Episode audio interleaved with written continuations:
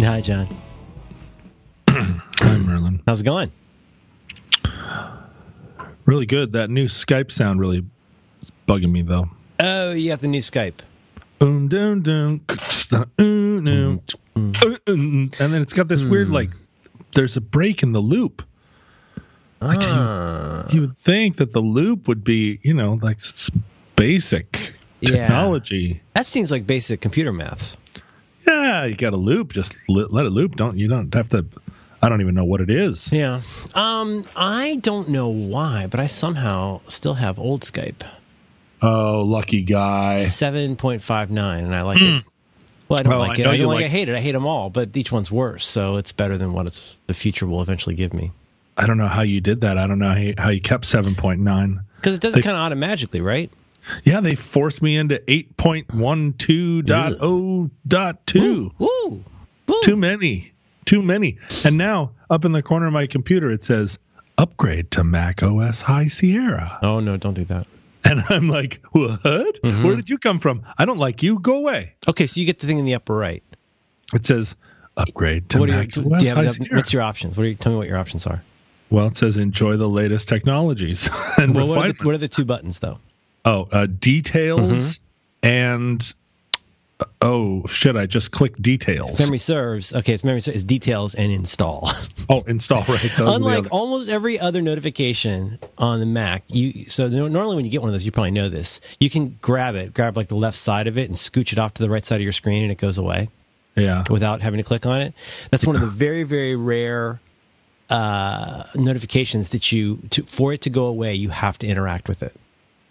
Well, so I clicked details. Yeah. and it and it went away.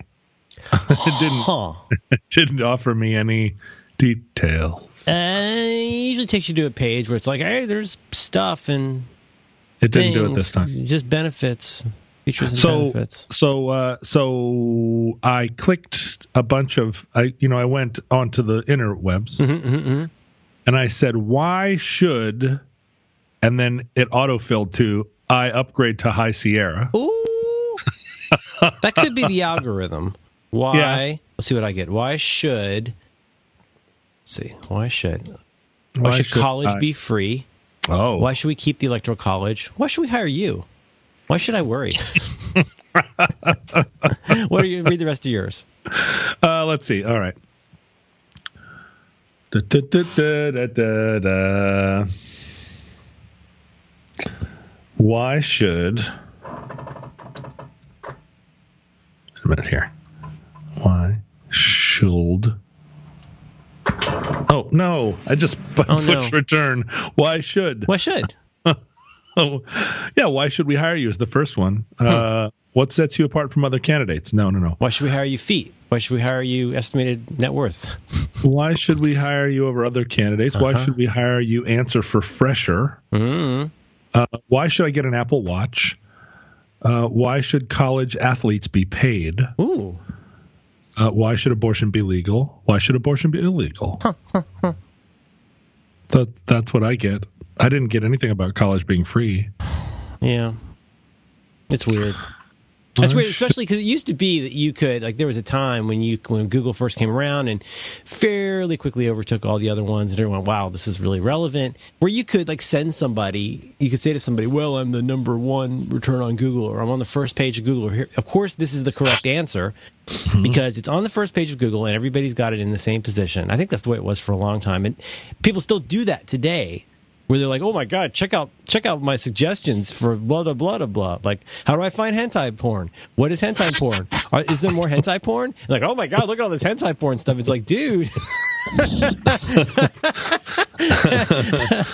uh, how, how better get a new petard? You know, knows you too well. hentai. Why should I worry? What happens if you click on that? I don't know. I'll find out. Why should I worry? Why should I worry? Oh, Oh, all oh, oh, oh, oh, it might be because one time I Googled for the lyrics to A Hard Day's Night. No, That's why on earth should I moan? Why on earth should I moan? it's a Billy Joel song from the movie Oliver and Company, which appears to be a uh, an animated film. Oh, and there's a dog with a necklace of hot dogs.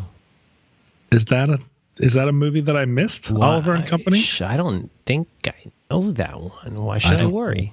Wish I Worry is a song featured in Disney's Oliver and Company. It's sung by Dodger. The song is a wonderfully upbeat way to introduce the streetwise dog from New York City. Um, you know, let's have a little bit of POV there. I'm on the Disney wiki. Disney, Disney wiki. It's a comedy, a comedy drama film. An Amer- but also an animated. Oh, oh, okay, so let me say the whole thing. Yeah. 1988 American animated musical comedy drama film. Whew. 1988 was the t- oh here it is it's an it's a the film is inspired it it, it features dogs with hot dog necklaces but it was inspired by Oliver Twist Oh, that's nice. yeah that's nice Did think they have a Jew Fagin? uh, I'm wondering Who, who I'm looking, wondering without looking, without Googling, who should be the voice of Dog Jew Fagin? oh it's got it's got to be Gilbert uh, who's- Gottfried. no who's the guy from Torch Song trilogy Oh, Harvey Fierstein. Har- Harvey Fierstein Um, uh, hang on. I'm not really quite awake yet. I'm kind of awake. I'm in the same boat you know Um, what you know what happened to me this morning No, what happened? Well, other than other than reading about the train crash that happened in my in my neighborhood, Was that the one who told you about it? you were the one that told me. Oh yeah, shit, dog. I'm sorry. no, it's all right. I had been awake for 11 seconds, Mm-hmm. And you were like, "Shit, man, that train crash." Am I right? Yeah, I said. I think I said uh, that uh, something like that. Amtrak crash was sure fucked up. I was like, "Oh, great. Here we go. Let's see what this is all about." And I learned a lot. Uh, but also, then I called. Um, I called an an auto detailer because you know I had a little bit of a truck fire last week. I'm writing that down. Okay. and I and I called this auto detailer because I because um, I was like. I was like, hey, you guys. The guy answers, you know, I'm like, hey, I've got a little bit of a thing. Um, your your truck detailing or your your car detailing pl- uh, place comes highly recommended by a friend of mine. Um, would you deal with a truck that had a caught on fire and then b the fire had been put out with a with like kind of the worst kind of chemical fire extinguisher? you sound like one of those surveys you get. How would you describe your enthusiasm to clean up mm, a little bit of a truck fire? Would you say you're somewhat enthusiastic? Very guy- enthusiastic, super fucking pumped. you know, uh, bless his bless his little heart. he says, That's the kind of thing where, like, yeah, okay, all right. What do you say? So I guess he's the way you set it up, you kind of already given him his answer. "Oh yeah." I was like, "What are you gonna?" You know, like, Yeah. you're you are a detailer, right? Am I right? That's right yeah. there in your. It's right there in your thing. Um, and he's like, "Yeah, I mean, you know, we should probably do a test test on it to see see how well our." Was there paint damage? Uh, no, not that kind of truck fire. The other kind of truck fire. The other kind of. Like There's an- a l- there's a lot of kinds of truck oh, it's fire. like that William James thing, the varieties of uh, a bit of a truck fire. That's right. And uh, Is it under, so under then- the hood type situation? no, that's the thing. It did not. It was a well. It's what we call it in the business a dash fire. A dash fire. It was Yeah. in the interior. It was an interior fire, not the kind of fire necessarily that you want. Wow. But there's really, you know, no truck fire that you're looking for. Mm-hmm. It's not a thing where you're like, oh, I hope I get a truck fire today. I don't know. If you got a personality like mine, you're pretty excited to know a fire is starting because you're like, oh, finally. Finally, I'm here and I prevented it. Hey, you know what I did today? I prevented a fire. The fire I'm always worried is going to happen. Could you please unplug? that- please unplug the hot glue gun when you're done. It's very important. No one's in the house, right? You're just you're just shouting this to the cat. um, Yeah. in th- in this case, the the truck caught on fire as I was driving, and unfortunately on the freeway, which is Oh a my bad place. But I was able to get the truck off the freeway, and I was, you know, at this point, I was going, as my dad would say, huckledy buck. I was hmm. going huckledy buck. And there was a guy Is that the kind of thing where you go, oh my God, oh my God, oh my God? yeah, pretty Okay. much. I was like, buck. I was like, we're fine, we're fine, mm-hmm, everything's mm-hmm. cool, we're gonna. This is no problem. but then there was a guy that was on the ramp ahead of me that was going a little bit too slowly, and that then I was doing that thing where I was talking to him, like, let's go, buddy, let's go, let's go. Truck's on fire, keep moving, keep moving and get out of the way. And I got around him, and I got to a gas station slash convenience store, where I often go for uh, breakfast chicken strips Breakfast. breakfast chip, chicken strips, and I pull up out front and I run in, and there's a woman stocking some juice, and I said, "Do you have a fire extinguisher?" And she said, "Yes, right this way," and then proceeded to walk pretty darn casually to the front of the store or Oh, to the no. other end of the store. And i was like come on come on come on come on come on come on come on. Just you could just tell me where it is. You could just tell me where it is. And but she walked me up there and she pointed at this thing that was mounted on the wall. And i grabbed it like i was about to go put out a fire which i was and ran all the way like sprinted through the store like and it was it was really kind of war movie like i pulled the pin and threw the pin across the floor Mm-hmm. And he jumped in slow motion. yeah just like come out and the and I so there's my truck with the door open and the you know the smoke just pouring out of the dashboard Oh shit. coming coming out of all the heater vents coming out of everything but no like I don't see like it's it has not yet gone like and So just I'm- I'm sorry I don't I want you to do your story here, but just so you're driving along and s- was there an open flame that you could see or was there smoke coming out? well what happened. I'm driving along. I'm like what's that smell? Uh-huh. smells like smells like hot plastic. But there's no plastic in my truck. Like there's hardly any plastic at all. But it's not a thing where it's like oh the thing is hot it's like plastic. I never smell any plastic in here. Obviously there's plastic in the truck but like hot plastic, so plastic. i'm looking around and i'm like did did uh did the baby lean something up against something? Is there a vent blocked or something? And then uh, the hot plastic smell gets stronger, and so I turn on the heater or I turn on the ve- the uh, the fan and roll the window down to blow the Huh. uh, the hot plastic smell out of whatever it is. And in turning on the fan, then all of a sudden I get like burning plastic smell and and then just smoke starts pouring out of the the vents I would be so huckleberry buck at that point.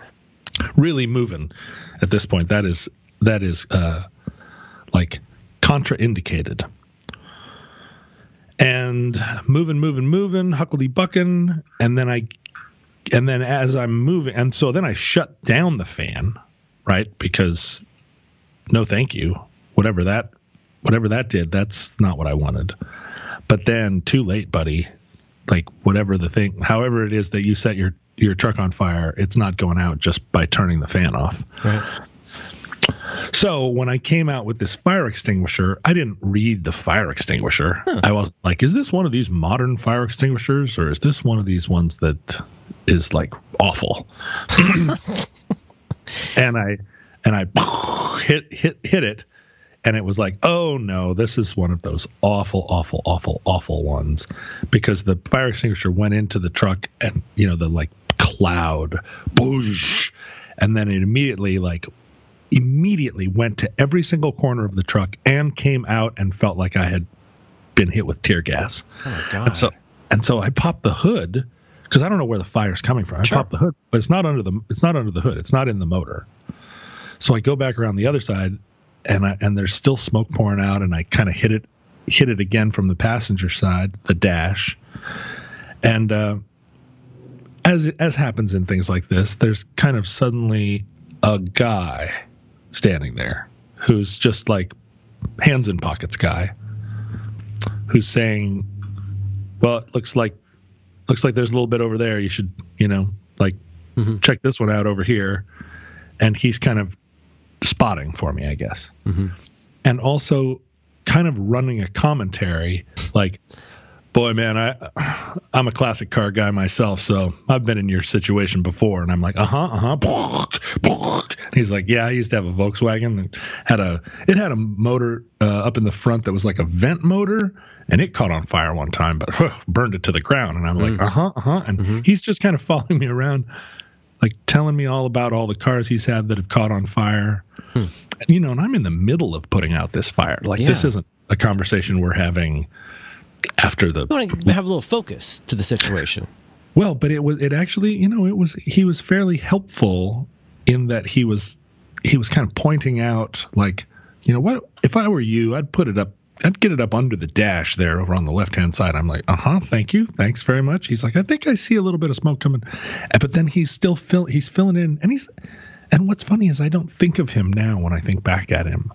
I don't think of him as an like an over talkative guy. He was just getting all this information into a very intense hmm. little ten minute period that we spent together. Yeah, and he made me feel, you know, he made me feel good in in that I didn't burn the truck down, but he also was the first one of what became many people saying, "Oh man, those those fire extinguishers are the worst." well, okay, so uh, wow, a lot of angles here. What, yeah. what was it about this fire extinguisher that was no good? Well, th- they've improved fire extinguisher technology considerably, um, and now they use huh. fire extinguishers that just like throw a bunch of CO2 on the fire and um, oh, they like uh, choke it. Yeah, smother it with smother. Uh, yeah, with the with the just you got to have like, for, for, a fire to happen. What you got to have heat, you got to have fuel, and you got to have uh, oxygen. Oxygen. You got to rob it of something. And so these new fire extinguishers, they're expensive, mm-hmm. which is funny because it's not like CO2 is expensive. I'm on Amazon right now. But that's how they get you. Oh my god. and I need new fire extinguishers. I need new ones. I know I yeah. do. And so the CO2, when you put out the fire, mm-hmm. um, it's it's very benign, right? Just mm-hmm. like, whereas these old ones, they're made with this sort of silicate kind of um, like tiny micro powder that's meant to go everywhere, and it's meant to. It's a blunter create, tool. Yeah, it's meant to create this like oxygen free environment by virtue of filling it with this kind of uh, like yellow, noxious silicate powder mm. um, that is like caustic, right? It's like it it uh, it burns paint, it burns your lungs, it burns your eyes, it and it. I, I mean, it is everywhere in the truck. If you go back to the very, very furthest back corner of the truck and lift up a piece of paper, it will be under the. It just you know whatever. It's a it's a miracle substance, uh, but it also has done at least as much damage as the fire. Oof. And if you, I can't imagine doing it in your house. You would have to have a hazmat team come in. Mm. So, whatever the cost of CO2 fire extinguishers, it's more than worth it. And here's the bummer I had a CO2 fire extinguisher that I purchased for this very reason because mm. I'm driving a 40 year old truck. Mm-hmm. And it was in the truck. And I had been meaning to mount it in like that sort of cool dude way where you mount a fire extinguisher in the cabin of your cool truck. Oh, sure. Yeah. it makes it more like a boat so much more like a boat. Mm-hmm. And uh, and then I never got around to mounting it. And then the fire extinguisher was kind of rolling around in the truck. And then at some point, I was cleaning out the truck to get ready to go on some trip or some mm-hmm. like haul the haul my mom's new couch or haul some old refrigerator or whatever and the fire extinguisher got swept up in a big armload of like, oh, it's a sweater and a couple of coffee cups and a and four magazines and the fire yeah, extinguisher. That's the thing that's on your mind. The thing on your mind is I got to get the car cleaned out. Got to clean out the car. Yeah. And so I, not having mounted this fire extinguisher, I cleaned it out into a pile, and the fire extinguisher is sitting in the barn right now. Oh. So it doesn't do you any good there. No. And as no. I was driving, I was like, I got a fire extinguisher in here. It's just, it should be right here. It should be. And I'm reaching where I should have mounted mm. it. like, it's right here. It's so right. close. Oh, fuck. It's not right there. So I learned a lot of lessons. But so I called the detailers. I was like, "Will you do this? Will you do this job?" I mean, this is somewhere between car detailing and like crime scene mitigating. Yeah, right. Because because like, you're uh, well, let's uh, so yeah, boy, you're you, you uh, you're good at making me wonder what's going to happen next. So you got smoke. It's stinky in your car, right? Mm-hmm. It's stinky. Plus now you got you got fire extinguisher stuff. Right. That's the two major things you're dealing with. well, the the the what I consider to be the major thing that I'm dealing with is that there was a fire behind the dash caused by something. And so I took it to my guy, my uh, mechanic. Every everybody's got to have a mechanic. You know, my dad my dad Especially if had a you're going lawyer. to have a have a 40 year old uh, Yeah. truck.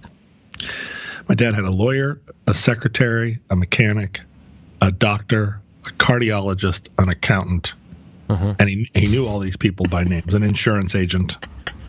and he would go by their offices and he'd sit there and they'd, they'd see each other at Rotary meetings. I know he had an airplane mechanic. he did have an airplane mechanic. You know, like he had his people. He had his the he, there was the woman at the film stop that delivered that uh, developed his film. He knew everybody.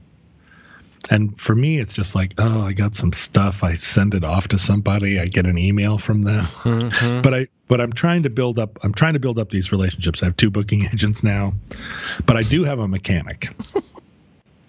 And I took to my my mechanic. Actually, I have two mechanics, and hmm. both of them are practitioners of the style of being a mechanic that I really appreciate, which is that most of the time their answer is, "That's not that big of a deal." Mm-hmm. Oh, it's fine. It will, you know, just. I mean, you could replace the timing chain, but I wouldn't. You know, they give that kind of advice, Oh, I love that kind. which is like, all right, It's more it's it, like there's like you know how like in in um, the world of environmental remediation, you've got like a assessment and then you got remediation. Sort of, it's along the lines of having two kids and you know, one slices and one chooses. You, you don't you don't enrich yourself. You know what I'm saying? You, you- Yes. A place I used to work, we had a little more credibility in these kinds of things because we didn't do any remediation. So we had nothing to gain by giving you a certain price tag for fixing it up. I feel like you almost need two of everything. you do. You know what I'm You do. saying? Well, and because It's a little my- bit prisoner's dilemma. You could do that with your cardiologist. You could do that with your uh, with your uh, detailer. You know what I mean? Do you tell me what they? What do you? What do you think about what they said? Well, what do you think about what they said? Hmm? My two mechanics are they fall into two categories. One guy does not want your truck sitting around at his place. Mm-hmm. He is doing a booming business of changing people's oil and um, oh, like a printing press only makes money when it's running. right and he's you know he'll throw your he'll throw your car up on a on the diagnostic thing and it'll come up with you know the computer will give him four codes where he's like oh you know looks like your main bearing is out mm-hmm. and he'll and the thing will go and he'll like i mean he can take a motor apart he's no he's not a bad mechanic Yeah. but he's just Well, I mean, like just because you can do open heart surgery doesn't mean you should. yeah It's a and he's- Jurassic Park type situation. He's got like three guys working for him and they're pulling Mm-hmm. He's stuff out managing. of He's managing is what he's doing. He is. He is, and he walks around with a with a like a, a spelunker's light on his head. he's ready. He he is he is ready. He is a he's Palestinian, and he's a member of a kind of very strange what I would consider Oh to be. yeah. He's like a he's a he's a he's Muslim, but he's a member of a kind of apocalyptic second coming cult. Is this the is this the mechanic who's given you the pitch in the past for something? Was, Yeah. Is this the one? Is this the mechanic, the pitching mechanic? uh, this is the Where like somebody bends your ear about something you need to get with? Yeah, yeah, yeah. This is that's the that's the one. Uh, his name is Dan, and he. I mean, that's not typically a Palestinian name, um, but it might be short for Daniel. Or, I mean, I guess Dan is short for Daniel, right? It's not short for Danathan.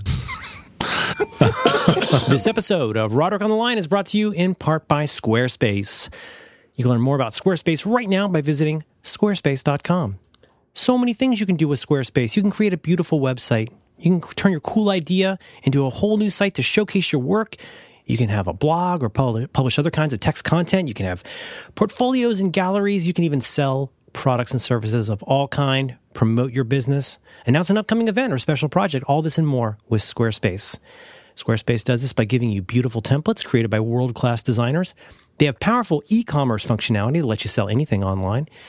Of course, you get the ability to customize the look and feel, the settings, the products, and anything more with just a few clicks. So easy to do. And right now, everything is optimized for mobile right out of the box. They even have a new way to buy domains. You can choose from over 200 extensions, crazy stuff. They have analytics that will help you grow in real time, built in SEO, free and secure hosting, and nothing to ever patch or upgrade. And if you ever run into trouble, not to worry, they have 24 by 7 award winning customer support. They are encouraging folks to just go out and make it. Uh, I'm a huge fan of Squarespace. The uh, very Roderick on the Line podcast that you are listening to right this moment is hosted on Squarespace. I've been with them with year, for years, and uh, I'm just a huge fan. So please go join us. Head out to squarespace.com for a free trial, and when you're ready to launch, use the offer code SUPERTRAIN. That'll get you 10% off your first purchase of a website or domain. Squarespace.com. Mark, thanks to Squarespace for supporting Roderick on the Line and all the great shows. Um, That's a terrible name. actually, oh, actually, it's Danathan. latte, latte for da- Danathan. yes. there's, a guy, there's a guy I've seen on Twitter. His name's Taniel. Every time I see it, I think, with all due respect, I'm sure the guy does good work. Every time I see that, I go, wow, that's the worst name I've ever heard. Taniel. Taniel. Taniel with a T. His name's Taniel. Oh, His first Taniel. name, someone named him Taniel. Oh, Taniel. What was the one? Danathan? Danathan. Danathan, and Taniel. I think that might be his last Danathan and Taniel. Sounds like a Belle and Sebastian song. Oh, Danathan and Taniel. Oh, I love them so much.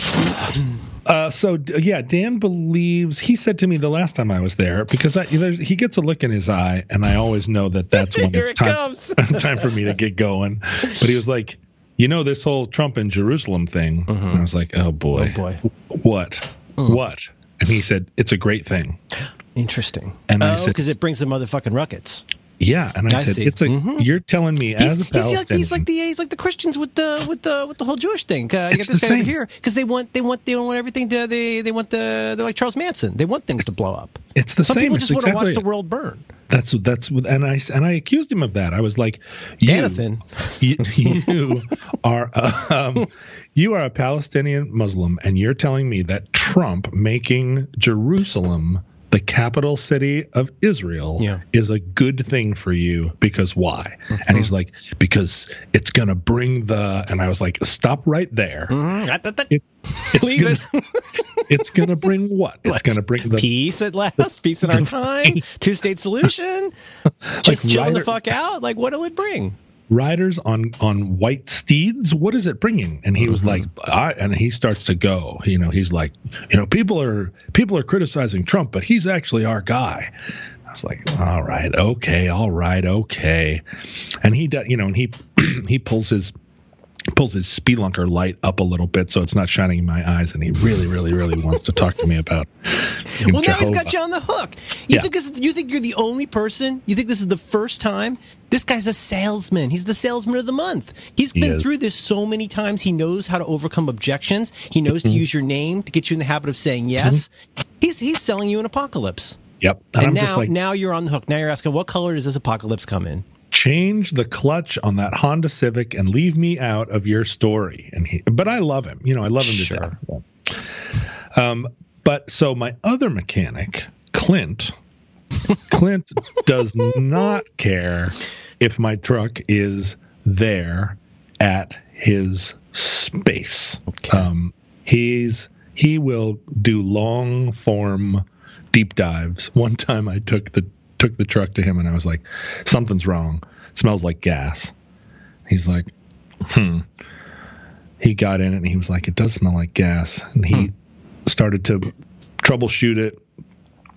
And, um, and he worked on it for a while and he was like, well, I checked the fuel tank. I checked the, the, all the fuel lines. I'm under the hood.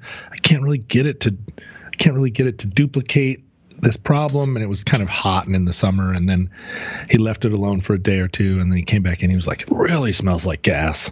And i was like i know. And oh and one time he was like i can't there's nothing wrong with it. And i got in it and drove it for a day and then i came back and was like look i can't drive this thing. It's like it feels like it's about to explode. There's raw gas in it he took it back. He worked on it for another couple of days, and then he called me and he said, "I was working on your truck, really trying to dig down on this, and I, you know, I went in the back and there was a there was a gas can underneath a blanket."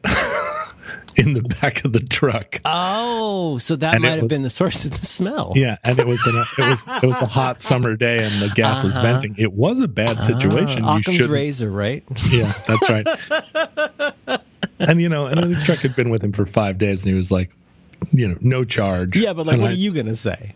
And I said, I mean, I said, uh, I'll give you fifty bucks. So anyway, I took it. To you got to pay the dumbass surcharge. Uh, can uh, uh, Merlin? Can you hang on a second? I just have one little question I need to to answer here. Yes, darling. I'm making something really special. Okay, I can't wait to see it. But good. How do you spell Marcia? M A R C I A. Okay. Mar C I A. Okay. Can you do that? A Okay. M A R Mar C I A. Good luck. School is out, Yep. and I love so, her. I love her so much. so we are hanging out uh, all day, every day, and she understands what podcasting is. She understands that Dad has has his work, but it's very hard to leave Dad alone Oh, it's very for, hard. for an hour and a half. Last night, Uh, last night I said, uh, I said, okay, girls, I'm gonna go in the other room. I got to get ten more minutes in on my meditation. I'm gonna go in the other room, so I'm gonna be meditating in there. I'm not ignoring you. I'm doing the meditation. Mm-hmm. And like before I could get engaged in this, my daughter came in and asked me uh how to spell this related thing. And I said, you know what's good? My mindfulness practice has made it so this makes me not want to kick you out the window. It's not a problem at all. It's hard. It's hard. And you know, a house, a house becomes the child. We're getting off topic.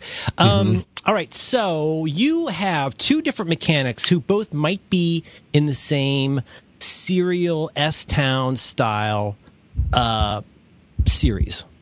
I'm seeing these two Yes. guys. It starts out we don't know that they're involved, but then we discover there is a link between between uh, Danathan and Daniel. On the one hand, we got we got the uh, the austere guy over here with the he doesn't want you hanging out here. He's got the headlamp, and then over here we got more like a guy who like sits in a lazy boy and he'll get it done whenever. Right? He'll and, get it done and- whenever. And, and in between, you got a man with a truck, and his name is John. Yes, and I, I sometimes I'll go hang out at both of their shops depending on what my mood is. If I want to talk about a, a- apocalyptic, like, uh, like uh, evangelical Muslim guy, Yeah. I will go hang out with Dan. And if I want to sit around, because because the thing about Clint is he's always got. Dan never has an interesting car in there. It's just a steady stream of all Hondas and Toyotas. BMWs, Toyotas. You know, like uh, he's just running running them.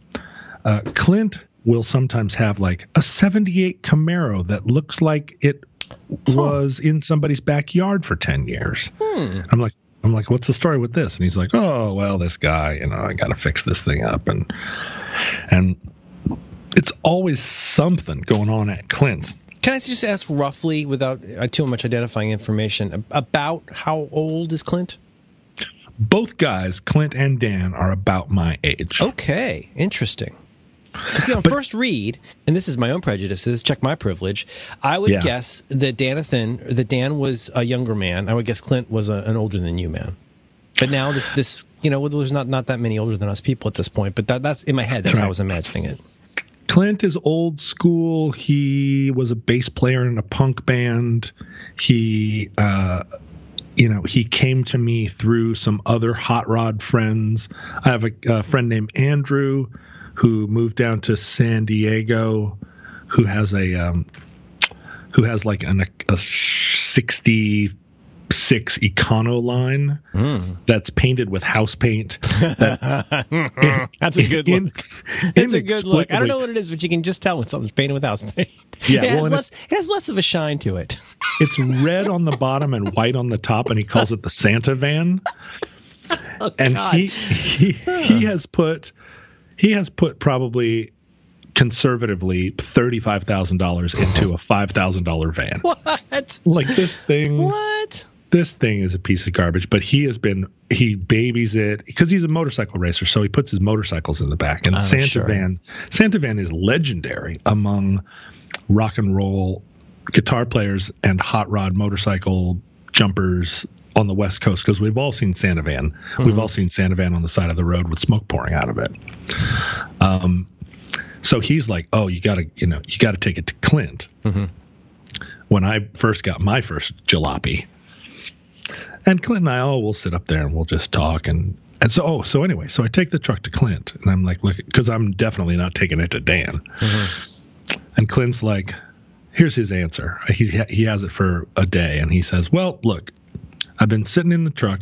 I turned it on. I turned the heater on high, and uh, other than blowing a ton of this noxious fire extinguisher garbage at me, it doesn't smell like smoke now.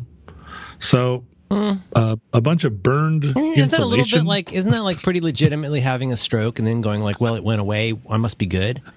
That was what I said to him. Yeah. He said a, a bunch of burned insulation and stuff fell out from underneath the dash, but I feel like Don't worry, be happy. I feel like it pretty much got it all out of there. So, and I said, I said, All right. I said, don't you want to, uh, don't you want to like take the dash down and look and see what happened back there? And he's like, I mean, you know, not really. And I was hmm. like, hmm, all right, Kind of well, seems right up Clint's alley, though. yeah, but I but mean, he it- also doesn't he? He sounds like a curious man. he is curious, but he also feels like he's, you know, he's the one that he's kind of the if it ain't broke, don't fix it, and if it is broke, mm-hmm. yeah, maybe don't fix it. Mm-hmm. Again, so, it's the risk assessment. It's a way of saying, like, the, the- like me famously with the the timing belt that I didn't fix in time. Jerry had been telling us for a long time. He says, "Look, you got a timing belt issue coming. You don't have to fix it today, but it's it's it's not going to last a year, and it probably won't last six months. And when it breaks." As my wife has reminded me many times in the years since, when it breaks, it's going to be very, very costly. And I was like, mm, sounds like we're good. Yeah, right. See now, if I Yeah. had a second mechanic at a you know at a third location, if I'd had a, a Tanular or a Danathan who could go in and say, you know, buddy, like seriously, I'm I'm down with Jerry. Two thumbs up. Replace the timing belt. Yeah, right. Or you know, the question is always like, is when this breaks, is it going to be at a time that is convenient to you, mm. or is this going to break at an inconvenient time? How many times when you're in your car are you just idly driving and thinking, Gosh, if Well, something's going to break, I hope it's today. yeah, I don't need anything. I don't need to be anywhere right now. Uh, or is it going to be a thing where you're like five minutes late to a thing already? Yeah, and it's kind of one of those um, biases, like when people say, like, uh, and I know this has been quoted widely, but they used to say all the time, "Hey, you know, be extra careful." Most accidents happen within five miles of your house, and on the face of that, you go like, "Whoa, that's shit. That's crazy." It seems like accidents would be happening on the highway, and you're like, "Well, no. Like, where do you spend ninety percent of your time? Within five miles of your house, probably, right? Right. Similar situation. Yeah, and and in my case, I mean, everywhere in Seattle is my is my backyard, right? So mm-hmm. there's no place here where I'm like, oh, geez, oh no, I broke down over here because I'm I'm sure I have a mechanic within five blocks of there, hmm. who's who's like some rock and You've roll got, you've got quite an ad hoc staff going on. Yeah, yeah, yeah, yeah. Well, Clinton Dan, right? I mm-hmm. mean, mm-hmm. all I need is two. What I need is two executive secretaries. Uh, one of them just to process my my uh, my federal pension from when I apparently joined the Navy twice. Uh-huh. That's a different story. That's a whole different story. Okay. Uh, apparently, my dad he joined the Navy ROTC when he joined the University of Washington. Oh, so he's on the books twice. He joined as David Morgan Roderick. Similar to why I get double jury duty. Hmm? I was accidentally registered at two addresses. There it is. So you're two Merlin Manns. That's why I was getting always with the jury duty. so when my dad joined the Navy, Navy, So he didn't know the first time that that would quali- that would qualify as this. Putting that differently, when he actually did enlist in the Navy, he had no way of knowing. Oh, he yeah, was already in the Navy. I see. Yeah. hmm So then he joined the Navy as David Roderick or something like that, uh, David M. Roderick, and they have and he has two numbers. So in the um, so in the eighties, when my dad's secretary who who who went above and beyond to care for this man said, "Do you have what's your retirement plan?" My dad was like, "What do you mean? I'll live forever." and she said, "Well, why don't I figure out what your what your plan is?" And she put all put together all this government service that he'd done and submitted it to the federal government to say, you know, he actually qualifies for a federal pension. And the government came back and said, "Well, he was only in the Navy from 42 to 46. And my dad's like, "What are you talking about? I joined the Navy in '39 or whatever." Oh man, And- yes. And he had all this stuff where he was like, "Look, you know, they gave me this commemorative cup, and Did he the- talk about the shooting the zero out of the sky? he- I don't think he told. I don't think That. I would- mean, that should qualify you just like on the with a fact like that under your belt. They should just hand it to you. Uh, I don't think he would. Uh, I don't think he would like lay that on somebody from the Veterans Administration. Hmm. But he definitely, he definitely had like, look, there's a picture of me at the, you know. and so she went back and did all this incredible research that he never would have done, and discovered this thing. Like, oh, you know, you enlisted at this point, and so now she's trying to deal with this enormous bureaucracy trying to like get them to go back to some Indiana Jones uh, like filing warehouse Uh huh. To find the two different files and mate them and call them one thing. Right, right. If you you know, can- this is goes back to a conversation you had many, many years ago about how you don't like it when people call bureaucracy a bad. When you don't like when people call bureaucracy a bad thing, Right. That, that like bureaucracy is what fills manhole or fills uh, potholes in Romania, and what gets your dad's Indiana Jones papers found. That's right. bureaucracy. Eventually, if you can do, you know, if you have the patience and if you have the know-how, and um, so she did it. She managed to, she managed to put this together, and all of a sudden, my dad was like, "Wait a minute, I can retire." You know, it had never occurred to him, um, and uh, so you know, I need at least that, if not then a second executive secretary that also cares enough about me to figure out, you know, to figure out like, wait a minute, you have five completed records here. I do. So I get, so I call Clint mm-hmm. and I say, I'm going to come get the truck. I'm going to take it down to the Accutint guys who are going to, the Accutint guys who Adam Pranica says are the best detailers in town. He has a fancy car, right? He does. He's Okay. a fancy car guy. And right. he said, Look, you're going to roll it in there, and these guys are all going to gather around your truck and they're going to laugh at you because Hmm. it's that kind of place. And they're going to make you feel like your dumb fire extinguisher problem is like the funniest thing they've seen in weeks. That sounds like a nice group. Sounds like I want to really spend some time with folks like that. I don't get enough of that on the internet. Yeah, there's going to be a lot of there's going to be a lot of high fiving, but they're going to do a great job. They're just going to haze you. And I was like, look, man, I love getting hazed by dudes in um in like boiler suits that have their name embroidered on it. Mm-hmm. Like I fucking love it. That's, that's a I good eat- roast. If you're going to get roasted, it might as well be those guys. I eat it up. And the thing is, I'm really good at standing there playing the dumb cuck. Mm-hmm. I'll just be like, I don't know, guys. I just, oh, shucks. And then they hit me, you know, from all sides. And I'm like, duh, durr. And they put a bunch of bars of soap in a pillowcase and they're nailing me. And I'm like, I deserve it. I don't do durr. It's fun for everybody. Sure. Right? Yeah. But so I so I call Clinton. I'm like, I'm coming to get the truck, and he's like, "Uh, problem. I uh, there's a slow bleed. Your battery was run down this morning, and it shouldn't have been. So I hooked up the I hooked up my electrical testers, and I realize now that the electric rear window and the heater motor are both drawing power when they're off. But also, if I turn the truck off, they both will work for a while. And I said, hmm, Clint, this seems That seems important. this seems important. And he was like, I think what happened is that some plastic insulation in the wiring melted, and now there's some crossover. Oh, you got crossover. I got crossover. And I said, so the thing is, the whole time that he'd been saying, seems like the problem fixed itself, I had secretly been thinking, and not secretly because I also said it to him out loud. Um, I think you should take the dash down and look behind it Right. to see what's going on. And he was like, Well, I mean, you know, sometimes things happen. Probably what happened is your insulation got caught in there and it, now it burned up and it's fine. okay, I take it all back. What an incurious, given the man's job, what an incurious uh, attitude he has. Well, you know, he Is it just that it wasn't an interesting enough problem for him? No, I think that he I think that he like a lot of people and myself included feel like what can go wrong in these trucks? It's only got 5 wires.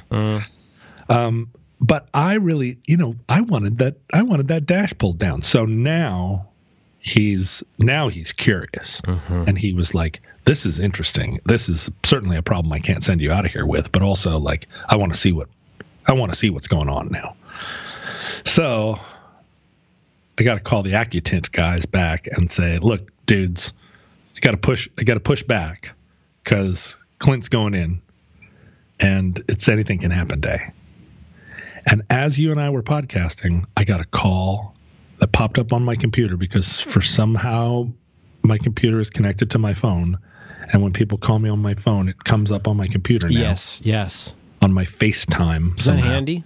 Uh, Super, uh, super, super handy what I really Another want place to for you to make that noise. Uh, Yeah. I got a call from Dan. My phone rings as I'm talking to you, and it's Dan calling it's Dan. from Community Automotive. And I'm like, Dan, why are you calling me? But I couldn't answer. Mm. I'm, I'm podcasting. We'll call him. We'll call him on the air. Uh, Ah, that's it's weird. We shouldn't do that. Well, no, Dan's not going to care. It'll be one more opportunity for him to explain that the apocalypse is coming. It's good. It's good news. What happened though with Trump uh, and All right, here, let, let me give let me give Dan a call. Okay, hang on. this episode of Roderick on the Line is brought to you in part by Casper. You can learn more about Casper right now by visiting casper.com slash supertrain. Casper is the company focused on sleep, and they're dedicated to making you exceptionally comfortable one night at a time. You spend a third of your life sleeping. If you spend a third of your life doing anything, you'd want to make sure it's as best as it can possibly be, and that's why you need Casper. Casper mattresses are perfectly designed for humans with engineering to soothe and support your natural geometry. It's got all the right support in all the right places.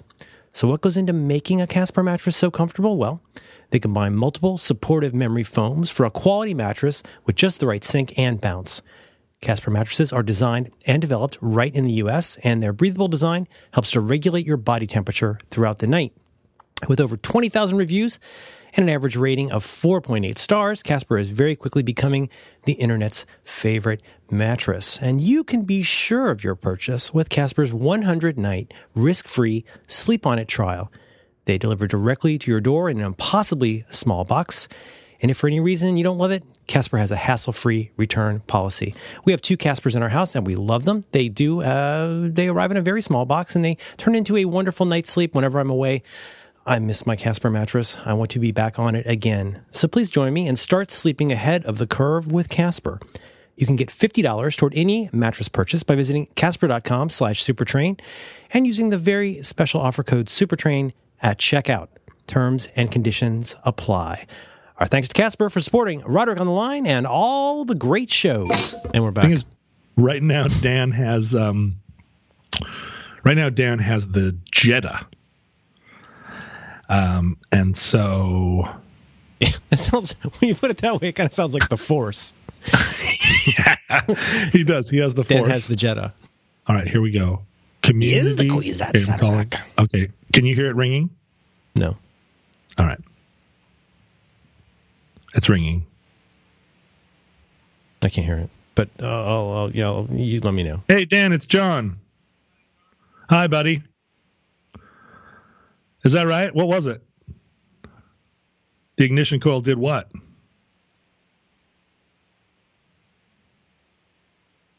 Mm-hmm.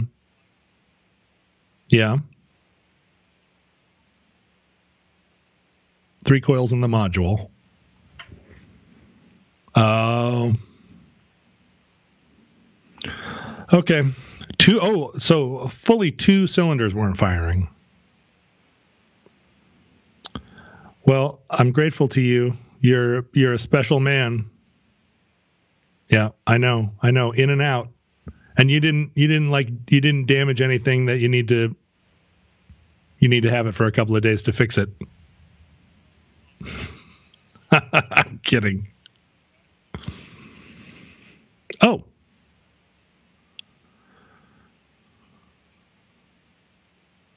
Yeah. Yeah.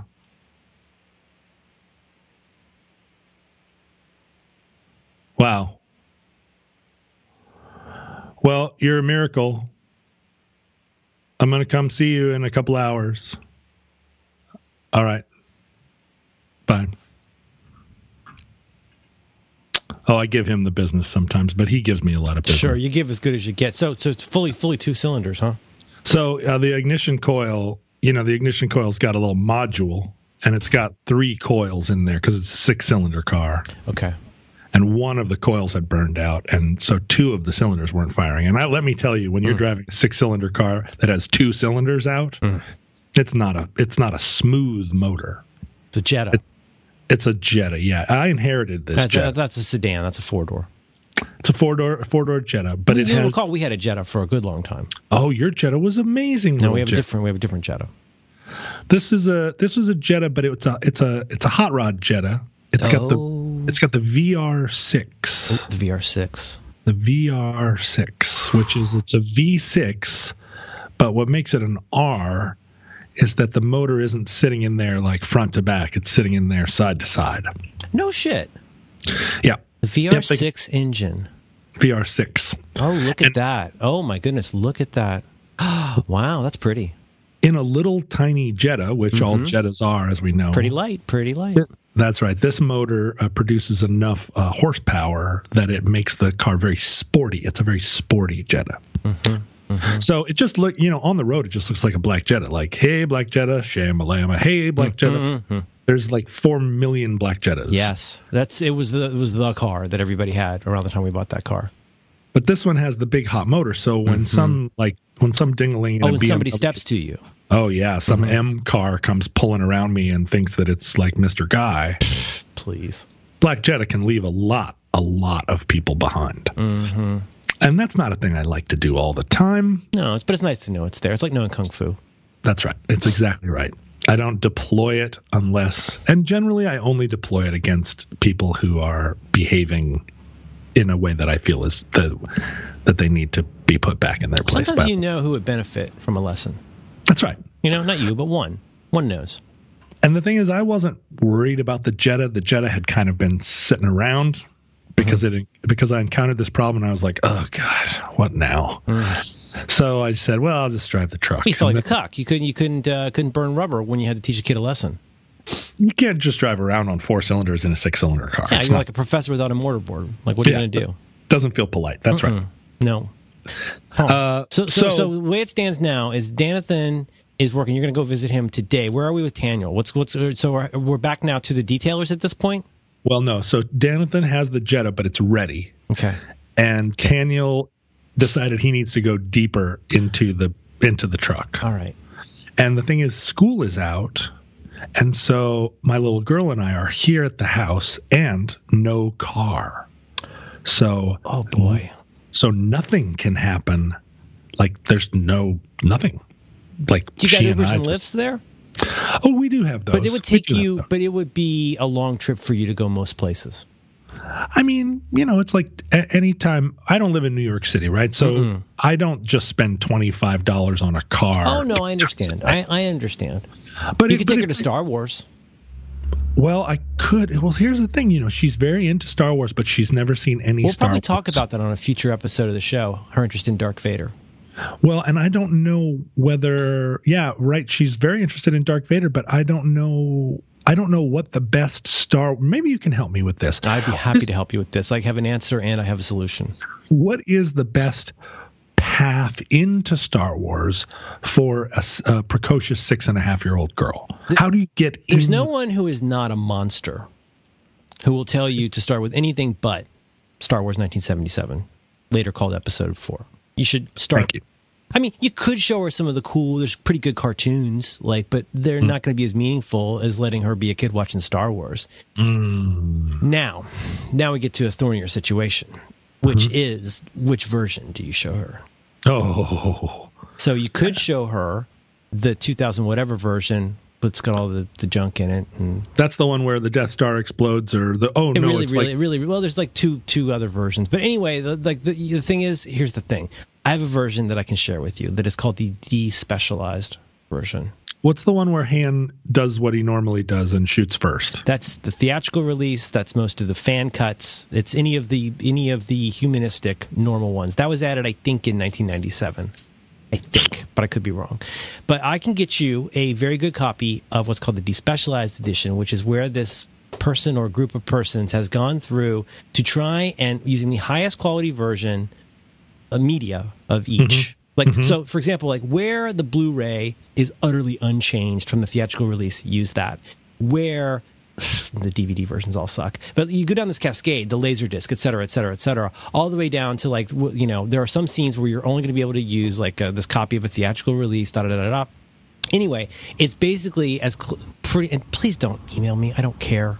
But it's pretty close to. There are other ones that are trying to deal with color grading and stuff like that. There's all kinds. There's a whole community out there you don't want to get involved in. No, I do not. But what I, I can get you is called the despecialized version, and it is a very good quality version that's very close to the Star Wars we saw in the theater in 1977. That's my advice. Others will differ. That's what I would say. You no, no, that's what I want. I do not want any uh, CGI uh, Jabba the Hutts Yeah, you want walking some, around. or some little puppets running around in Mos Eisley. I don't want any of that. I just Little want dinosaur just walking around. no, thank you. I don't want Greedo uh, shooting when he didn't shoot. I And, you don't don't, and there's some want- stuff you don't want fixed.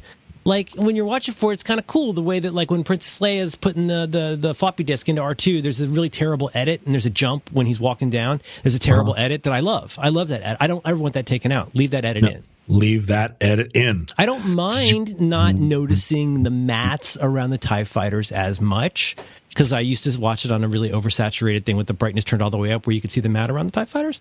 But, you know, I, I think mainly the thing is if you show her the fancy, recent, most recent, like, you know, George Lucas version, it's not the. I'm so glad John Siracusa doesn't listen to this show. Um, it's not the worst thing in the world, but I would say just for your own satisfaction as a man, you don't want to be a cuck. You want to show her the non-cuck version, Thank you. which I'm going to call the despecialized version, which I will provide for you. Thank you, thank you, thank you, and thank you.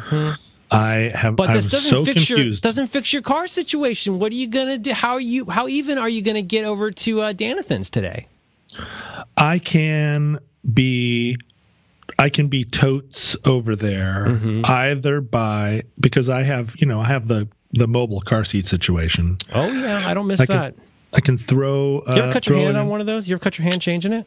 I have beat myself up and beat up car seats. Like car seat I is just, the car seat is the worst thing in the world. It's ah. worse than the name Taniel, arguably.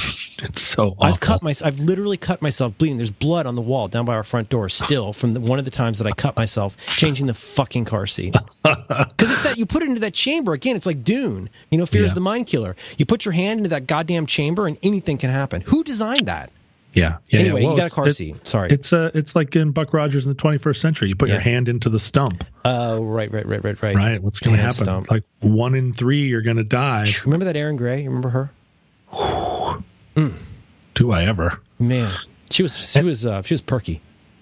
Well, uh, so in the truck, at a certain point, my little girl said, I don't want to sit in a car seat anymore in this truck. And I said, Baby, you're a little kid. You got to sit in a car seat. And she, I don't know how she knows these things, but she was like, The truck doesn't have any safety features. and I said, What? What's that, sweetie? And she said, There are no airbags. There are no there's nothing in the truck. so why should I sit in a car seat? Sounds like somebody else in the family may have talked to her about this. That's what it seemed like to me. Kind of seems like little kids don't bring up airbags that often. It sounds maybe more like one of the other people in your life has maybe talked to her about the truck safety features. I think that she was listening in on a conversation between two adults. Oh, really? Yeah, well, where one of them said to another, "You know that truck doesn't have any safety features." In that case, that part I'm guessing might be played by your mother. Who knows? Who By knows? your mother potentially, Who knows? and the other so, one might be your baby mama, maybe. so, or maybe her Grammy and granddad were talking about it. A lot of people have. oh, have, that's have so concerns. sweet. And so she's looking at me with this this look of you hmm? know consternation and with her hands on her hips, like let's not play around. Hmm. Oh yeah. Let's not like- let, us not say things we both know aren't true. Right, like a car seat is there to protect a child mm-hmm. in an environment where other things might happen, like airbags going off and other things. But this truck is a death trap, so Yes. why should I sit in a car seat? Security theater. And I was like, security theater is exactly right. So I said, all right, if you sit in the middle, in the back, I'll just buckle you in and we'll pretend this never happened. And so then immediately, so we're driving around, we're having a great old time. She's not in her car seat, she's buckled in. I'm driving cautiously. Mm-hmm. Uh, and then she rats me out. I was driving in Daddy's truck without a car seat. Oh God, that So is na- sickening. Yeah, so now everybody knows. Oh no! Now everybody this knows is hitting me in on. waves. This is huge. hmm You might as well have been smoking in front of her. That's right. So I so what I was gonna say to Clint while it was up there was, why don't you order a bunch of new seatbelts, Mm-hmm. like fancy ass seatbelts, and uh, I think that it's too late to close that barn door, buddy. put them all in, put them in the truck. And I, you know what? Can you get seatbelts like in a red? farcical, farcical number of seatbelts in red, Yeah, make them all red. like a can get- NASCAR kind of harness? I want seatbelts. I want ludicrous harness seatbelts. my baby. And but I didn't have time for it because Uh-huh. he's like, oh well, your dash fire now seems interesting to me. yeah, Um, so baby steps, baby steps. baby steps is right. But you'll have a nice day at home. Uh, Oh, boy, I wish I'd gotten you that Star Wars already. You could be watching a Star War. It's great. We, uh, you know, I, I like got the fireplace working again. So we've been throwing some logs in the fire. Uh, we decorated a Christmas tree. Oh, nice. That's nice. And, and it sounds to me right now like she's working on her art projects. So at a certain point, though, I'm going to have to get her up. I'm going to have to get socks on her. Mm-hmm. Oh, I'm going to have to do this whole business and say, "Let's go. We're going to Dan's." Oh, that is hard. It's My hard, daughter except- has not been required to run enough errands in life, and she considers it a terrible inconvenience to her. Mm-hmm. All I ever did was run, run errands with my parents. I hated it. I hated the errands. That's what you do. You go and to I the never post got a treat. You don't get a treat. I mean, your treat is maybe you get like a dum dum or something. That's your treat. Yeah. Your treat is not that you get like a thirty dollar Lego set. I don't know how we got into this situation. No, sometimes at the bank somebody will give you a mint. Oh yeah, yeah. We get to play with the pen and make the chain go in a circle and all the things that we did to amuse ourselves. I don't know how we got here, except that I'm a terrible, terrible person. Do you, but see, So- I'm- you're, you knowing you and, and yours, I'm, I'm guessing you don't have those kind of problems. Um, I well, I have always been of the opinion that she needs to run errands for the exact same reason that you just said. That this is this is this is I, I it's so funny. There's that louis ck bit about this. The reason the reason you have to do this is because you don't want to do this. I laughed at that on one level whatever that was five ten years ago. I laugh on a completely different level now because i find myself actually saying that. I say the whole reason we're leaving is because you don't want to leave. I don't care where we go. You just have to go somewhere you don't want to go today. It's very oh important you be somewhere that's inconvenient for you It's absolutely the case. just a little teaspoon of inconvenience several times a week is very important When I think about my childhood, it is just a constant, uh, like it's an archipelago of stops, mm. where it's like laundromat, bank, Oh, it's endless. They're all so boring. Going to the craft stop. store. gas Oh, it's so fucking boring. Ben Franklin's or like now like a I mean, I would just go and like uh, like what is the most interesting thing I can find here? I'd go to Notions. I'd look at zippers and buttons. That's the most or flip through the patterns. Oh look, culottes. Jesus fucking Christ. My kid has to go somewhere to get something that she wants and she considers it an inconvenience. Yeah, I I can't I I I go back and think like what was the highlight? What was the highlight of my afternoon spent with my parents? You get to And it- stop by the park. Maybe. Well, no, no, no. They never stopped by a park. didn't stop by a park. That used to be Never. the treat. That was the, the treat was the treat was you get to go on the springy donkey. That's the other the- treat. The treat was sometimes my dad would go by this Chinese restaurant where he knew the guy that owned it, and we would walk through the kitchen, and then he would stand off in a corner and talk to this guy. Uh, this guy, this Chinese guy. I can't that believe your dad had, had a, a, a job and did all of this. Yeah, he had a lot He's going a on all the He was a sociable creature. He wasn't. I have no idea what business he was transacting with this guy, but but we would go there, and sometimes we would leave with Chinese food. Sometimes we wouldn't. Mm-hmm. But that was always interesting to go there. The photo stop meant that there was at least five minutes of going through photos that we had to do when he came back in the car where he was like Right. this one's out of focus this one's out of focus this Yeah. one is picture the accidental picture of our shoes Your dad, your dad's one. famous like My Bloody Valentine album cover style of photography. every single one. that was interesting. Uh, Was what that a, is that a deer or mom? yeah, right. Or was that uh, you know like his his his ultimate style was, oh my god, look a UFO. Here, John, go over and get in the shot. You know, fuck you.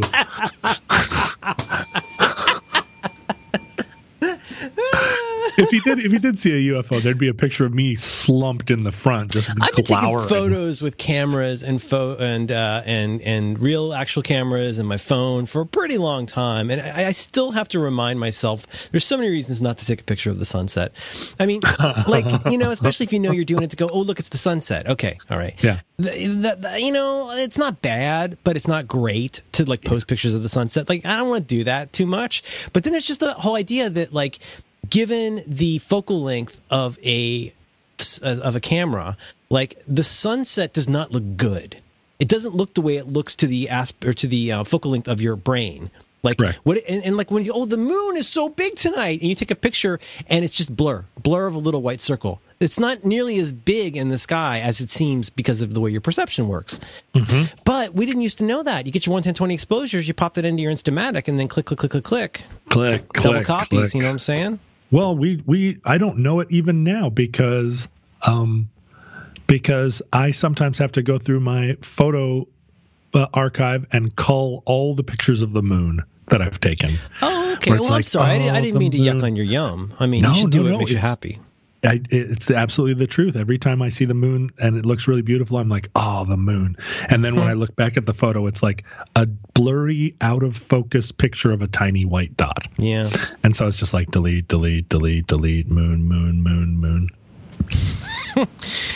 I'm looking here last night. I got a new app that I've been trying on um, the iPhone, and so sometimes, sometimes I'll set up these these odd mise en scene, these little like I don't know what you want to call it, but I'll like set up. In this case, it's my very very large action figure of Michonne from uh, The Walking Dead, uh, an index card, and a Thomas the Train train. And uh, I'll just I'll just send it to you. It's it's very strange though. And I'll do it. I'll try and pick things where okay. In the case of Michonne, I know she's very detailed, and I want to see like how does it capture her her black person skin tone? How does it capture the like the little wrinkles in her pants? With the index card, I know this is a fine blue line. This is a fine pink line. How did that turn out? And then I got a Thomas the Train because the lady train's a really cool train. And then I, I got a quarter, so I can see what a quarter looks like. But then this morning I looked at it and I was like, man uh, what if somebody like found this out in the wild? This thing that I have made here. It looks like some kind of a very disturbing altar. I'll just send it to you in text. Well, you know, I've been to uh, I've been to your office. Yeah. You've seen my dolls. I know that it's a very strange environment, uh, and all kinds of you know all kinds of magical things might be but look at lurking. that black black lady with a samurai sword. How cool is that? It's great, and you do have like what's the what is the certificate on the floor? Oh, okay. Oh. So basically, it says Halide and it says iOS, and the quarter. I moved the quarter Yeah. depending. Can you guess Oh. to get the system so I could see which photo was taken was with which.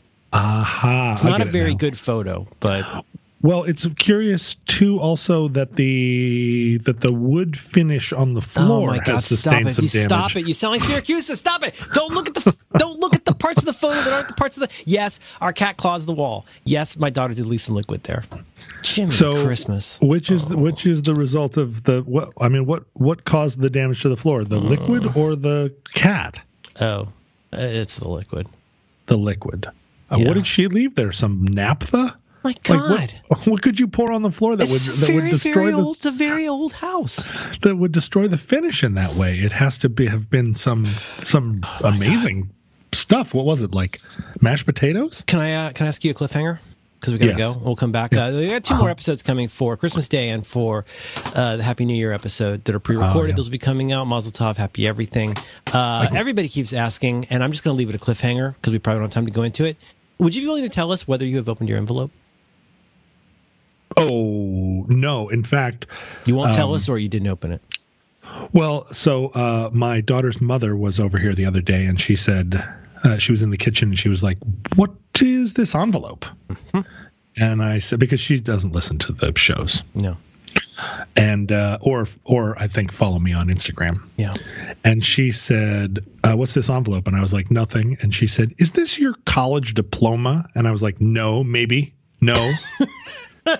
and she said, because it was in the kitchen at this point, the envelope had migrated to the kitchen. It's it's very suspiciously. I've saw I've seen the photograph of it. It is very suspiciously diploma shaped. Yep, it looks very much like a diploma, and, it, and you know, and it and it is from the University of Washington's office of, basically office of diplomas. Yeah. Um, and she said, uh, she said, "You know what? I'm going to open this right now." And I was Oh. like, "Don't you dare!" And no, she said, "I'm that is not yours to open, my She said, I'm just going to open it. What are you going to do about it? And I was like, hands off. So I, you know, I had to like rescue my unopened diploma from her. From her, she, I think, shares the attitude that a lot of people on Instagram and on the internet have, which is open it. Oh, I, not- you would not believe how much feedback I've got. I've gotten it on other shows. People are asking me, why did you not ask John to open the diploma on the air? Yeah, and I have my I have my reasons, which is it's your deal. This is your fucking deal. There's not a lot of. I like, also in- respect it. I respect I respect keeping the envelope closed in a certain way. I've got to say, I'd probably open it personally because I'm needy. But I, I knowing you a little bit, I think I understand why you would also maybe not want to open it. There's lots of reasons, but Well, it is I- ultimately your choice. What I expected was, uh, you know, like most things, most controversial things that you post on the web, you get about a, you know, sometimes a 60 40 spread, but most of the time, half the people are on your team, right? There are the 50% that are like, open it, stop being such a blah. Yeah. And 50% are like, yeah, I agree with you. Why don't you put it in a a frame and put it on the wall or you know what you should do there's some people that are like why don't you just burn it but in this case when i put it on the internet i it, the responses were about 92% open it I know. and i was like what's the matter with you people Don't, doesn't anybody like take That's my they're, they're side treating. in this? I mean, like I, I get why, but like, it's uh, how does one say? It's like let people have their deal. You know, let, Well, let somebody let somebody have their deal. Maybe is there a chance that their deal in some potential universe is more important than your need for resolution in entertainment? Well, I you know as I as I read all of these things and took them together as a hive mind experience, I came to feel that most of the people were not saying like I want you to open it for my sake as a viewer. They were saying this is Yes. important. You need closure. That's such an important distinction. Is it is it because they want it opened or because they want you they think you'd be better off in life having it open? My sense is that the people that listen to this program are people that genuinely care, for the most part, about us. All of the people that listen to I this agree. program as kind of like sport hate or whatever, the ones that were just listening to it out of I don't know what, uh, those people have self selected uh, to go away a long time ago.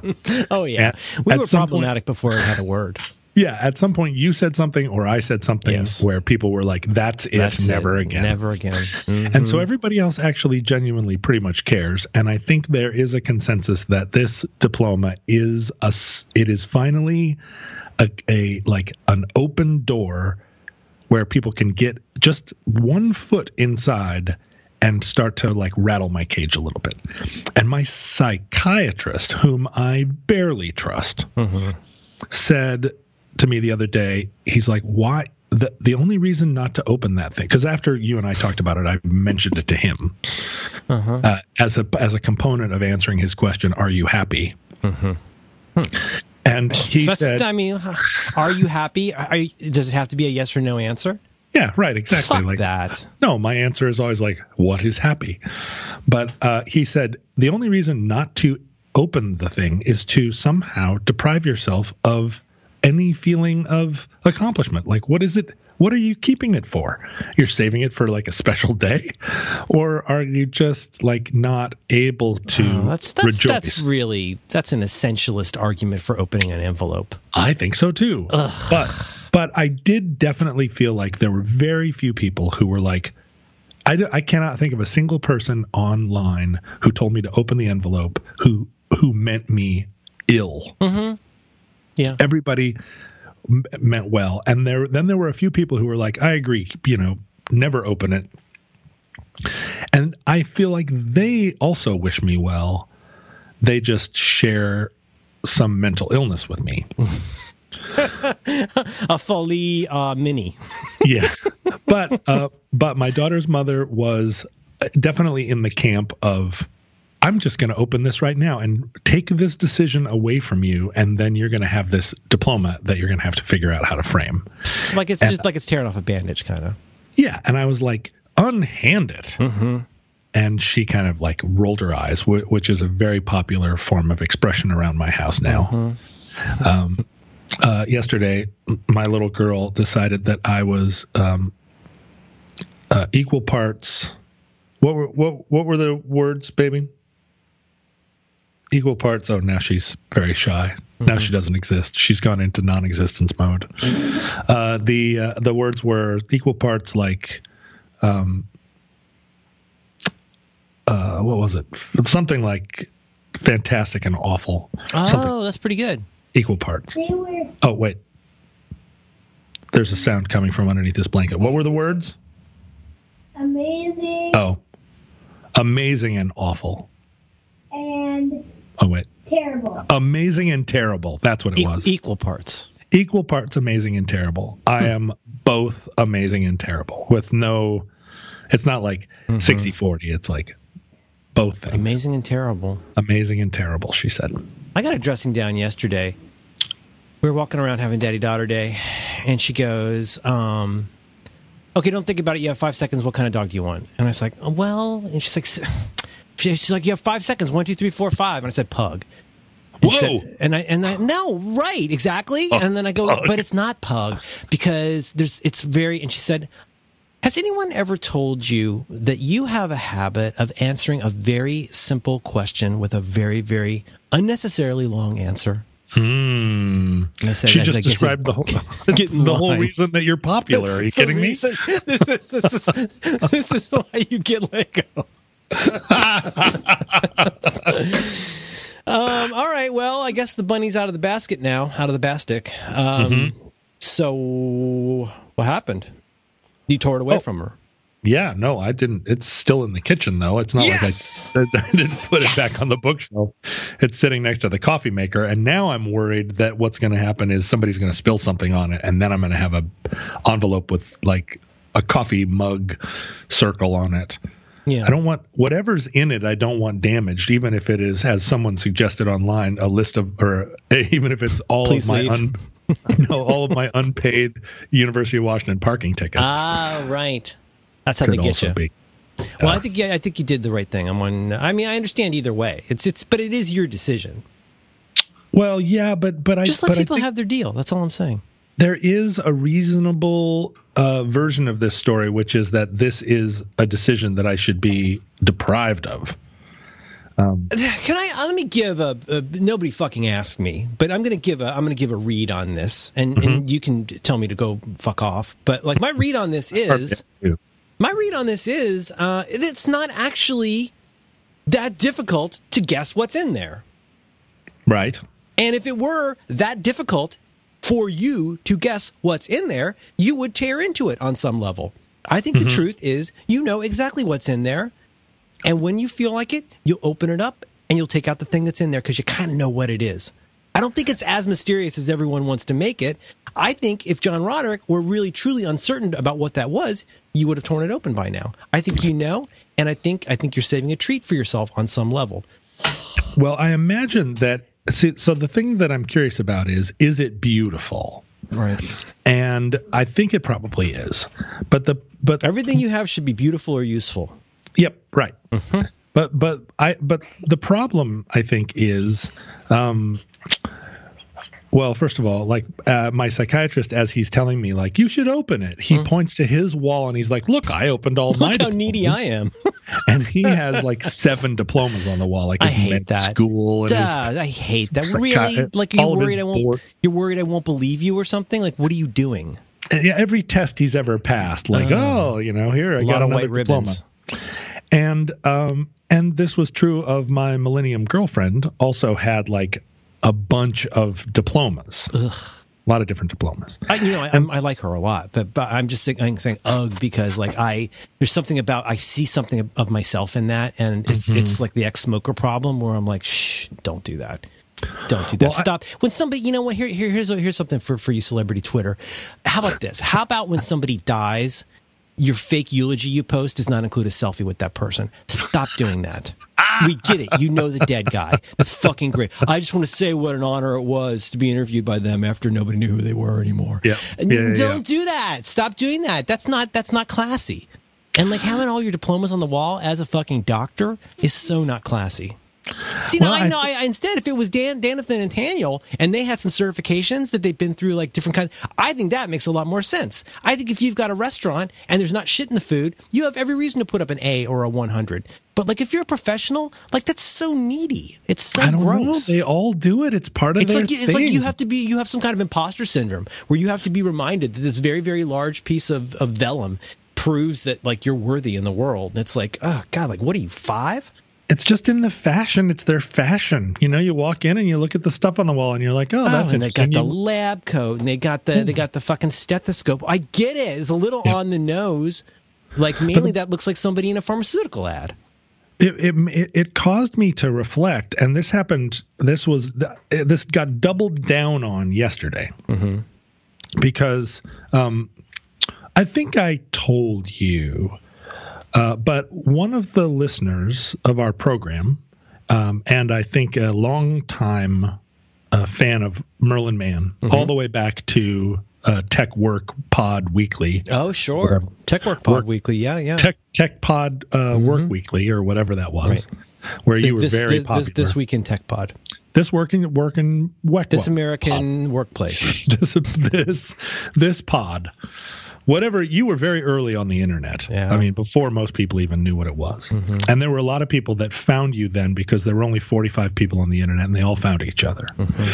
Uh, but at that time, this person who. Uh, uh, who is um, what would you say a military academic Jesus. No Uh, fucking idea. Yeah, a person who, uh, a, a young gentleman who was, uh, and I, you know, I don't want to out him except to say No. that he, uh, that he is, he is a real life person. A real life person in the military. He Academic. Is, his name is Colonel Kaplan. Okay. He was uh, the head of the history department. He was the, you know, the chair of the history department at the Air Force Academy. Oh my God. and now teaches at the Army War College, uh, and is teaching like strategery, and um, and does all kinds of uh, like you know military thinking. And this is this is um, If you ever get that, if you ever dig out that area in the desert, you know what I'm talking about? uh, for sure. Yep. You this this is a fellow you're going to want on your side. You're Well, gonna, he's, he's- going to be able to tell you how much to move Dick Cheney's furniture every night. He's already on our side. Okay. Okay. a lot of people there are a lot of people who uh to who come to uh this program and and uh, who have made their way to me who came through you because there are a lot of people How implausible! Oh my gosh, how strange people- that is that they're. yeah yeah yeah Wow, who that's amazing! What an honor! Thank you, John. I'm so, so glad you were able to do this. Shit. yeah their initial There their are initial- people who listen to Roderick on the line yeah who are familiar with the other guy. Yeah who came through Merlin Came Mann I would say me. a, Oh a my lot goodness. of people I would say a lot of people A lot. Wow, that's amazing. It's almost like I've done stuff on the internet a long time. yeah right right you're Wow, like that's a- you're- crazy. you're, still the thing is you're still on I the know. internet It's almost. It's almost Unlike other Like I things. Gave you your first internet site and I know, I got know. you to have a show that became your career. It's like I I wanna, I'm so I'm just feel so honored. I'm It's gonna post a, little selfie of you. I'm gonna post my selfie with you just say like I knew him before, right? I knew him before he in the died. before times. Yeah. So okay. Col- All right. So I'm not sure what Colonel this has to do with your with with your car, or your doctor. Well, so Colonel Kaplan invites me, or uh, it's not quite an in- invitation. He proposed me. He submitted me to go to the National Security Seminar. Which is a seminar at the Army War College every year, right before the new crop of Army and Navy, Air Force, Marines, like colonel level warfighters, graduate from this college where they're taught to think strategery um, they have some civilians come in uh, to talk about um, big ideas, right? Like uh, the the use of the use of military power in the geopolitical sphere. And they and they intentionally want people that don't have military backgrounds. They want people from a wide variety of civilian life who are interested in talking about that stuff, which is me. I'm a good example of a person like that. Yeah, you're almost Who- overqualified. Yeah, who wants to sit with a bunch of colonels and talk about how to use American power, or or in my case, when not to use American power. Mhm. So he proposes me, and he's like, "You got to go online and fill out this this thing. You tell him who you are and so forth." Because he's like, although I recommend you as a as a member of the faculty, it gets decided by somebody some people at the army, and I don't even know who they are. Okay. So I go online and I'm filling out this thing like, who are you? What do you do? And I'm like, I'm this guy. I do these things. And then there's a whole section of it that says, um, why don't you list all of your awards Oh, and uh, like um, diplomas and awards and other you know all of the if you have won for instance like the the like legion to honor or whatever Mhm. right? If you if you have if you've been awarded the iron cross with iron cross with diamonds um you know put it here. And i'm like i'm thinking and i'm thinking i'm like oh my god you know what i don't have any awards no one's ever given me an award i've never uh, we've never won a phony award No. I don't think we've even Um, been nominated. never been even been nominated If, for if a phony phony awards existed, we, we should at least have been nominated. But they, don't, they haven't even invented the award that we haven't been nominated for. Right. I've It's never sickening. been nominated for a for a Grammy. I've never been, I, you know, and so I'm thinking like, what are my awards? Mm-hmm. I the Seattle Weekly uh, gave me a plaque uh, back in 2005. Hmm. No, no, no. I'm sorry, 2011. Okay. That uh, gave me a gave me a uh, gave me a plaque that said "Tweet of the Year," Oh, that's nice. "Tweeter of the Year." Wow. I, I have a thanks for your service um, certificate from the re, the um, Recording Academy for the eight years I was on the board. Um, and so I come up with what what I put there was um, I was King Neptune, Oh, that's that. That's a hell of an honor. but you help, the, you're, you're helping like basically redefine the role of King Neptune. it's the only honor I've ever received. Well, come on. Have, what if somebody said, "What are your honors?" Like, what are the things that you would put up there? Were you like Mac Tech Pod Weekly I Man of the Year? I've done that, and it's awful. It's awful, and it's hollow. And I'm sorry, I'm going to be holding, Holden Caulfield for a minute. Anybody who's been impressed by that, yeah, am I allowed to curse? Can your daughter hear this? Uh, no, go go right ahead. Anybody who's impressed by stuff like that can suck a bag of dicks. Yeah, like, no, but what what are the ones that you I don't, got? I don't, I don't acknowledge this. It's gross. It's so gross. I mean, like, yeah, I've like done stuff. I've been places, and now I see any place that I've ever done that, and I, all I see is neediness. It isn't. It isn't. To, I mean, yes, in some ways, it is. It's sort of like the whatever the the. Brooks Brothers suit or whatever that you wear on Wall Street, right? It's the stethoscope. It's the thing that shows your bona fides. It's a, like a Super Bowl ring or something like that. It's a way, it's a chunking mechanism for being able to say, okay, you're allowed into this this far into the into the uh, celebrity area of the green room, but not any further than that.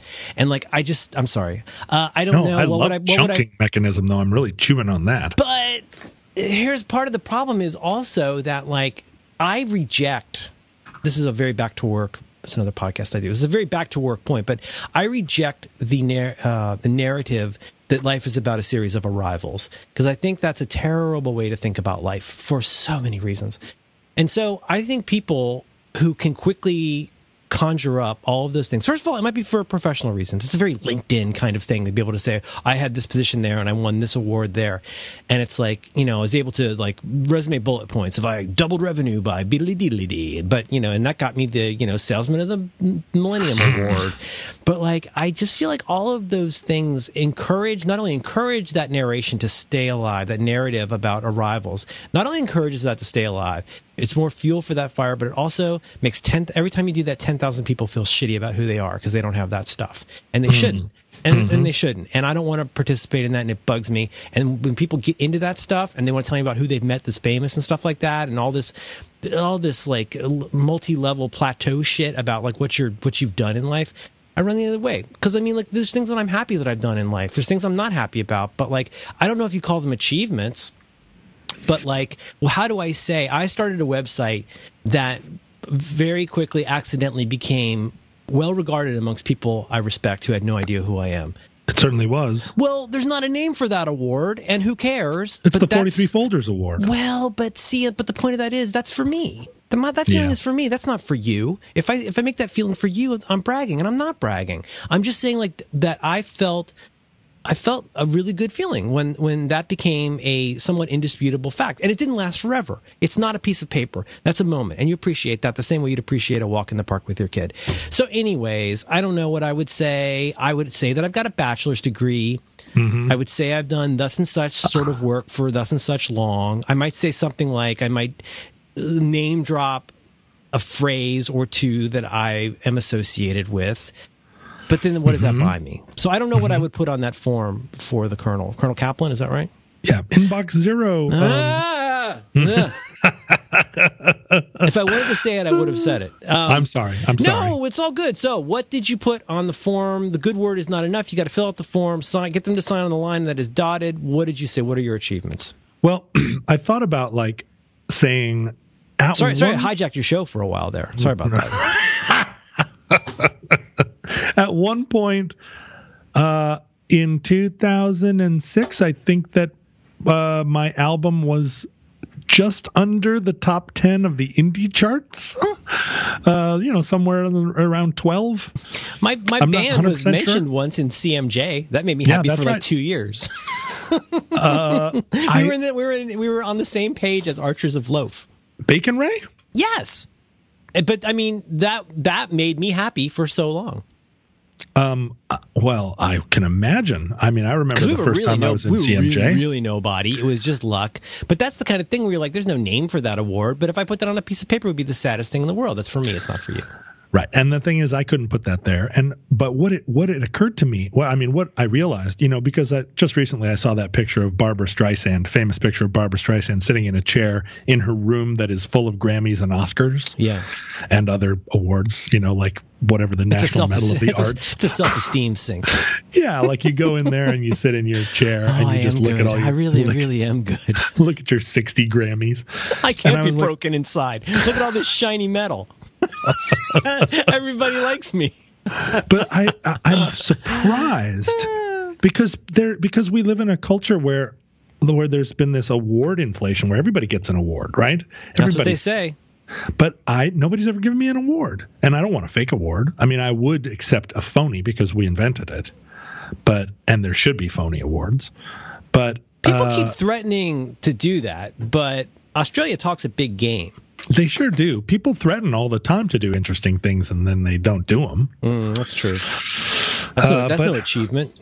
But like you know, all this business of Seattle, like oh, Seattle is so nice to me or whatever, and they keep doing all these things. But I did, I, I guess I did get a certificate that said you are King Neptune and it had a gold star on it. but I'm not sure. I so anyway, I did. I all I put was King Neptune. that was the only thing I could think of. My only accomplishment. For somebody who doesn't know, though, you sound like you might have some kind of like Napoleon or, as you say, Bonaparte uh, complex. Uh, I was King Neptune. I had a trident. Well, right, because that's the. I mean, that doesn't mean anything to them. That sounds No. like some kind of uh, that. You know, they don't realize the full stature of King Neptune. Right? No, and like I say, that you're helping to really redefine the role. I mean, how many how many people can you really say, honestly, have not only been king but help redefine what we mean by king? Right, right. Well, and and I don't. I'm not. The thing is, I'm not sure if you because I submitted this application completely sincerely, but I'm not sure if you work for the army, mm-hmm. whether or not you're going to read my resume and think this is a joke Hell, application. they might question your judgment a little bit. Like, oh, why, why, what? What? right? Like, oh, you're a civilian who's been proposed by one of our faculty to come to this thing, and you and your resume is you're in a band. It's like pulling a- out your subway card or something. Yeah, it's gonna and you have it's a- gonna make them question whether you're really uh, material for this particular uh, august occasion. Yeah, right. So let, let me get this straight. We're going to have people come in here from uh, universities and think tanks Somebody's around gonna the have world. to read that off a card yeah, but also this guy. when they're introducing you. Colonel Kaplan's gonna have to say, uh, "This is uh, an old friend of mine, uh, John Roderick. He has some podcasts. A podcast is something you listen to, Uh-huh. and uh, also he was uh, recently." King King Neptune. Let's bring him up. He Big hand for John Roderick. Everybody. That's right. Seattle's King Neptune. He once did a series of uh, of short films for Visit Seattle. Oh, that's And, right. Yeah, and Oh, that, he that in- guy. Yeah. he invented a, an award called the Phony Award, which he hasn't won. His father shot a Japanese zero out of the out of the sky with his 45. Yeah, that's right. He once had lunch on the USS Kentucky, but no one there will uh, avow that he was there because it's, it was all top He's secret. friends with a bunch of middle-aged musicians your kids used to like. Yeah, that's right. Have you ever heard of Aimee Mann? Mean, yeah, Well, he's friends with her. there's a guy with the video game, the the song at the end of the video game. That, that, that that's a close personal friend of mine. Yeah, that guy. He's a friend. I've been on. Oh yeah, I wanted to I say know like three people who've been on the Daily Show. Seven-time JoCo Cruise attendee. I know lots of people. Can you just read that oh. off, Colonel? that was the other thing. I, there were a couple of things I tried to put on there, and the only thing I could say about myself was attendee.